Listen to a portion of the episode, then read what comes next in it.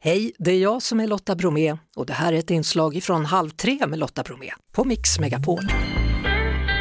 Hörrni, idag så kommer äntligen filmen Blond på Netflix i Sverige. Jag har längtat efter den här filmen ända sedan jag läste boken av Joyce Carol Oates. Nu har man tolkat den här lite på sitt egna sätt så när filmen nu kommer så är det en del som tycker att det är en skandal. Miss Monroe, it's time. You get your start? What start? In movies. I can't face doing another scene with Marilyn Monroe.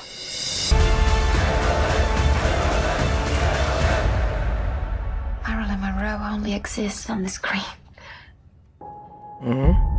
Så säger hon då Anna de Armas som spelar Marilyn Monroe. Den här filmen är regisserad av Andrew Dominic och den har tagits emot på olika sätt. Järva skildringen av kvinnan bakom ikonen kallar man det för. Alltså ikonen då i detta fall Marilyn Monroe. Men som sagt, det bygger ju alltså på en bok av Joyce Carol Oates. Nu går en film på bio, A Body in the Service of Mind, en dokumentärfilm om Joyce Carol Oates, producent och även delvis regissör Stina Gardell tillsammans med eh, Björkman. Stig, välkommen! Tack! Och, ja, och först och främst måste jag bara säga, fantastiska recensioner, vad kul! Jag är jättelycklig över att filmen har blivit så väl mottagen. Det var en process att, att få till den här filmen, berätta. Alltså Stig Björkman uppvaktade Joyce Carol Oates i nio år. Och då menar jag verkligen uppvaktade med middagar, luncher, vackra telefax och eh, annat för att få henne att våga vara med i en dokumentärfilm. Men Joyce har tidigare aldrig tackat ja, inte ens en gång till dokumentärfilmer om andra författare. Så eh, när hon till slut tackade ja efter nio år då, då var vi där efter fem dagar faktiskt och knackade på dörren. Så att hon verkligen släppte in oss. Var hon förvånad själv att hon till slut sa ja?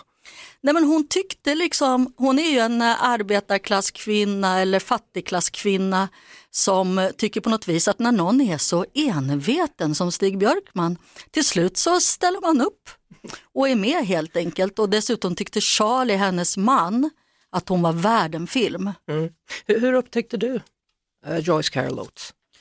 Det gjorde jag faktiskt genom eh, Stig Björkman. Eh, jag är ingen jättestor läsare själv, däremot är jag enormt intresserad av människor bakom vilket yrke den är. Och eh, när jag eh, mötte den här fantastiskt introverta, superintelligenta kvinnan som jag nu har fått hänga med i, i sex år, vilket är en stor ära, så är jag ju helt begeistrad över hennes syn på människan, den utsatta människan, tjejer, rasismen. Vi skildrar ju 60 år av ett ganska rasistiskt eh, USA. Som även Stig Björkman som är lika gammal, eller ung, 84 år gammal som Joyce Carol Oates. De har ju levt under samma tidsepok och eh, genom 11 böcker då som vi har valt av hennes 110 Ja, bokrika liv så har vi då plockat ut och går tillbaka. Även till Blond då, så vi har också med Marilyn Monroe i vår film. Ja, alltså den har ju då premiär idag på svenska Netflix och har blivit omdiskuterad som jag sa. Vad tycker Joyce Carol Oates själv om den här filmen? Ja men vi har ju hört talas om att den här filmen har varit på väg nu i nästan fyra år. Det är Brad Pitt Production som står bakom. För vi ville ha ett klipp ifrån filmen. Men eh, de, slä, de har liksom inte släppt den. Det har varit väldigt hemligt. Och de har inte släppt den och de har inte släppt den. Och Eh, Joyce sa väl för två år sedan när hon fick se en rough cut att hon själv tyckte att det var ett mästerverk.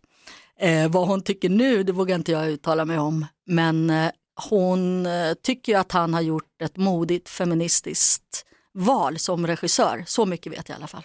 110 böcker alltså. Hur, hur hinner hon med det? Hur många är det per år egentligen? Alltså hon släpper ju så många böcker så att de måste lägga dem på lager. Och så liksom, de kan inte, hon har ju dessutom skrivit 11 böcker under pseudonym. Hon eh, har själv förklarat det som att hon inte riktigt förstår varför folk envisas med att tycka att hon skriver för mycket. Hon ser det mer som att hon är en del av ett, eh, det är hennes livsprojekt. Eh, där varje bok på något vis går in och ut i en lång resa. Så att det här är ju hennes liv och senast när vi hade kontakt då eh, berättade hon ju också att hon har ju inga barn. Så hon har inte heller så mycket distraction utan hon kan ju sätta sig och skriva. Mm. Vi ska lyssna på en liten bit från filmen.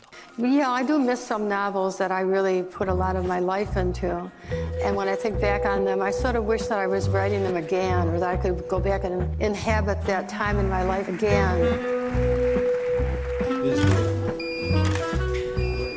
Känns lite talande där. Hon säger att ibland saknar jag en del böcker som jag har skrivit och jag önskar jag kunde gå tillbaka i tiden och vara mitt inne i den här berättelsen. Är det så hon funkar? Ja, det verkar ju så att hon, hon gör ju ett gigantiskt researcharbete där hon läser artiklar, eh, tar reda på allt, hon reser till platser och, och sätter sig in. Egentligen på många sätt så är hon ju som en dokumentärfilmare själv. Eh, och sedan så tillåter hon sig att göra en fiktiv tolkning. Eh, så att hon verkar ju ha levt 150 procent i varje mening som hon skriver. Mm. Eh, snart är det dags för årets Nobelpris i litteratur och jag vet inte hur många gånger jag har hört människor nämna, i år blir det Joyce Carol Oates. Blir det det i år?